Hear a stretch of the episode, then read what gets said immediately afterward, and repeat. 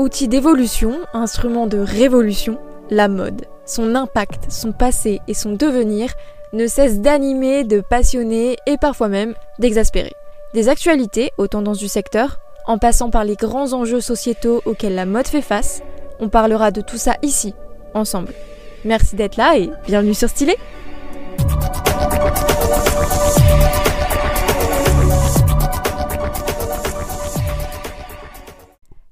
Et bienvenue dans ce nouvel épisode de Stylé. Aujourd'hui, alors que la Fashion Week de Paris bat son plein, ce sera une édition des actualités mode un peu spéciale pour l'occasion. D'abord, on va commencer par les actus fortes qui se sont passées hors Fashion Week parce qu'il s'est passé des choses importantes. Et ensuite, en fin d'épisode, on va débriefer ces premiers jours de la Fashion Week, à savoir qu'à l'heure où j'enregistre ce podcast, nous sommes vendredi matin. Donc pour le débrief du reste des défilés qui se dérouleront de samedi à mardi, si ça vous va, on en parle la semaine prochaine. Sans plus attendre, voici le sommaire du jour. Ça a été annoncé ce jeudi 28 septembre, l'enseigne de chaussures Minelli est placée en redressement judiciaire. Une refonte de NAF serait-elle en cours? La griffe de mode placée en redressement judiciaire début septembre a mis son site marchand en pause. Je vous explique ça juste après. Ensuite, côté culture, double bonne nouvelle, puisque deux expositions mode ont ouvert leurs portes cette semaine à Paris. Et enfin, féminisme chez Dior, décolleté plongeant chez Courrèges, ou encore années 50 chez Balmain, on débriefe les actus majeurs de cette Fashion Week de Paris prête à porter printemps-été 2024.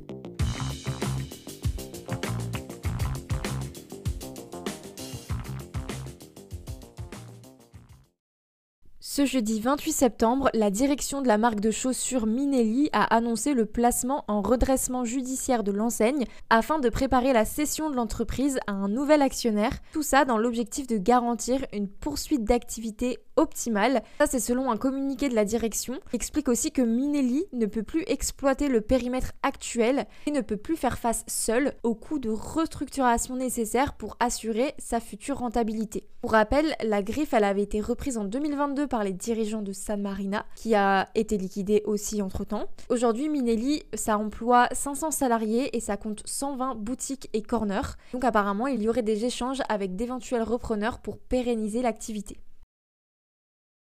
Est-ce qu'une refonte de NafNaf est en cours? Souvenez-vous, la marque avait été placée en redressement judiciaire le 5 septembre dernier. Et pour rappel, un redressement judiciaire, ça ne veut pas du tout dire la fermeture d'une marque, mais bien une procédure de redressement de son activité. Et il semblerait donc que les équipes de NafNaf charbonnent en ce moment même, puisque depuis plusieurs jours, il est plus possible de commander sur le site marchand de la marque. C'est une situation qui doit impacter considérablement les ventes de l'enseigne puisque ces ventes e-commerce représentent 15 à 20% de l'activité de l'entreprise. Et plusieurs clientes ont déjà fait part de leur mécontentement face à cette situation puisqu'il y a de nombreuses commandes qui n'auraient pas été reçues et des remboursements qui n'auraient pas été effectués. Et d'après le média fashionnetwork.com qui a contacté l'enseigne, le site marchand devrait revenir à la normale en début de semaine prochaine. Et sa fermeture bah, ce serait bien lié à des ajustements opérationnels au sein de NafNaf, notamment au niveau de la logistique et des transporteurs. Ce qui expliquerait pourquoi les commandes ne sont pas euh, reçues. Ça y est, on parle maintenant de culture mode. Si vous commencez à me connaître, vous savez que c'est mes actualités préférées. Cette semaine, il y a deux expositions mode parfums même qui ouvrent leurs portes à Paris. La première, c'est Dior J'adore qui aura lieu aux Beaux-Arts de Paris, enfin qui a lieu d'ailleurs depuis ce mercredi 27 septembre et jusqu'au dimanche 8 octobre. Une exposition très éphémère donc qui raconte le phénomène du parfum phare de Dior, le J'adore, en revenant sur la façon dont est née la fragrance, mais aussi comment a été pensé le flacon iconique en forme d'amphore, avant d'évoquer les campagnes télévisées qui sont aujourd'hui euh, mondialement connues. Et la deuxième, c'est une exposition plus longue cette fois, qui célèbre le couturier Asdin Alaya et qui a lieu au Palais Galliera depuis ce mercredi 27 septembre et qui se déroule jusqu'au 21 janvier 2024 au Musée de la mode de Paris.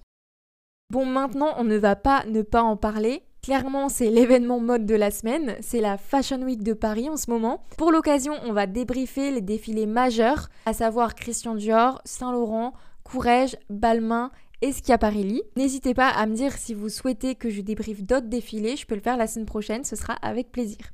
On commence par Christian Dior.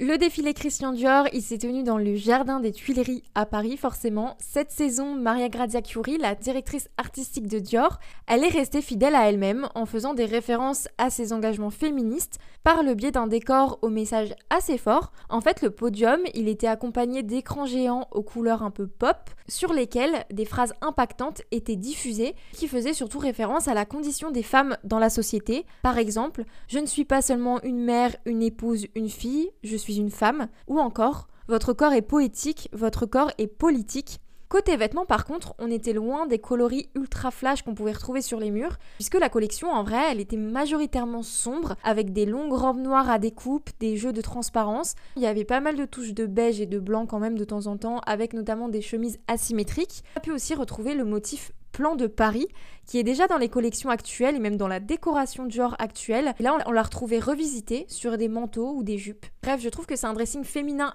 assez complet qu'on retrouve chez Dior cette saison, avec des pièces à la fois indispensables, associées à des pièces fortes, bref, quelque chose d'assez complet pour une, une collection prête à porter finalement. Ensuite, parlons de Saint-Laurent. Cette saison, chez Saint-Laurent, on revient à l'essence même de la maison. Pour vous faire un petit topo, la voix de Catherine Deneuve, donc l'amie de toujours d'Yves Saint-Laurent, a ouvert le bal en annonçant le début du défilé, puis en introduisant le premier look à la manière de l'époque de Monsieur Saint-Laurent. Vous savez, numéro 1, number one, saharienne en gabardine de coton. En aparté, ça c'est vraiment le, genre de choses que j'adore, créer des vêtements modernes en reprenant l'héritage de la maison. Et ça c'est vraiment quelque chose qu'on a retrouvé dans les premiers looks parce qu'ils ont vraiment annoncé la couleur en revisitant une déclinaison de la saharienne, un vêtement phare introduit par Yves Saint Laurent en 1967. Et en fait c'était vraiment ça l'objectif de cette collection, c'était de célébrer une garde-robe d'essentiel. Anthony Vaccarello, le directeur artistique de la marque, il voulait vraiment revenir à ça, l'essentiel de Saint Laurent, un peu comme un nouveau chapitre. Et donc on retrouve un travail des coupes impeccable évidemment, qui je trouve est la force et la différenciation de la maison Saint-Laurent. Des jupes crayons, une inspiration très forte de la tendance quiet luxury, l'absence de vêtements courts, quelque chose qui était voulu de la part d'Anthony Vaccarello, qui a assuré qu'il trouvait ça plus élégant. Bref, une collection réussie qui allie à la perfection le contemporain et l'héritage et qui marque vraiment, je trouve, un nouveau chapitre comme le voulait Anthony Vaccarello. Passons maintenant à Courrèges. Cette saison, Nicolas Desfélicé, il a dévoilé une collection marquée par des coupes asymétriques, des cuissardes hautes, du cuir, des décolletés ultra plongeants. Il s'est passé plein de choses. Côté scénographie, le défilé Courrèges, il était marqué par un sol recouvert, du genre de croûte comme du plâtre un peu ou du sable, un mix en fait qui faisait un peu écho aussi à l'invitation du défilé, qui devait être cassé pour être révélé. Et donc là, c'était pareil, c'était un peu le même principe, mais sur le sol. Les mannequins marchaient sur un genre de plâtre qui craquelait au fur et à mesure de leur passage. Cette saison, je sais pas si vous vous souvenez, mais la saison d'avant, euh, Nicolas Desfélicé, il avait fait un clin d'œil à l'omniprésence du téléphone dans nos vies. Mais cette fois, il a voulu évoquer les femmes fortes en quête d'un voyage, mais dont la destination semble un peu incertaine. Bon, c'était ça un peu l'idée derrière le défilé. Donc c'est un peu un vestiaire d'une femme euh, puissante, prête à affronter les obstacles à l'aide de vestes et pantalons en cuir qui sont un peu comme des armures et euh, des robes courtes, des jupes portefeuilles, des tops asymétriques. Vraiment très cool ce défilé. Ensuite, c'était le défilé le plus attendu de la semaine, je pense. Ce mercredi soir, il y avait le défilé Balmain. Très attendu puisque, souvenez-vous, une partie de la collection avait été volée à seulement une semaine et demie du défilé, donc euh, grosse mésaventure. Mais malgré ça, on peut dire que l'équipe Balmain, elle s'est surpassée parce que cette saison, Olivier Roustin, il a décidé de puiser dans les archives de la maison en s'inspirant du travail de Pierre Balmain pendant les années 40-50, ainsi que de la fleur, la rose, qu'on retrouvait absolument partout, en petites touches comme en total look, puisqu'il y a même eu une longue robe manteau un peu rouge, agrémentée de plein de roses en 3D. À ça, il y avait plusieurs imprimés euh, polka qui était présent, également qui était régulièrement utilisé par Pierre Balmain toujours, une esthétique assez rétro et des références à la crinoline en fin de défilé, mais revisité en version 2023 évidemment. Et tout ça c'était associé à un travail fort des couleurs, des coupes, beaucoup de broderie, un défilé sensationnel qui a fait se déplacer toute la sphère mode. Enfin, parlons de Schiaparelli qui a eu lieu ce jeudi 28 septembre au soir. Daniel Roseberry, c'est vraiment un directeur artistique qui est connu, je trouve, pour allier à la perfection l'histoire d'Elsa Schiaparelli au dressing contemporain d'aujourd'hui. Et cette justesse, c'est vraiment sa marque de fabrique selon moi. Bref, cette saison, le rendez-vous, il avait lieu à l'ambassade italienne de Paris, parce que pour rappel, Elsa Schiaparelli est italienne à l'origine. Et donc au départ, le défilé, il a commencé doucement, avec un premier look qui dévoilait une robe noire relativement courte, mais déjà un clin d'œil à l'héritage de Schiaparelli, avec une broderie de ruban à mesurer sur l'encolure de la robe.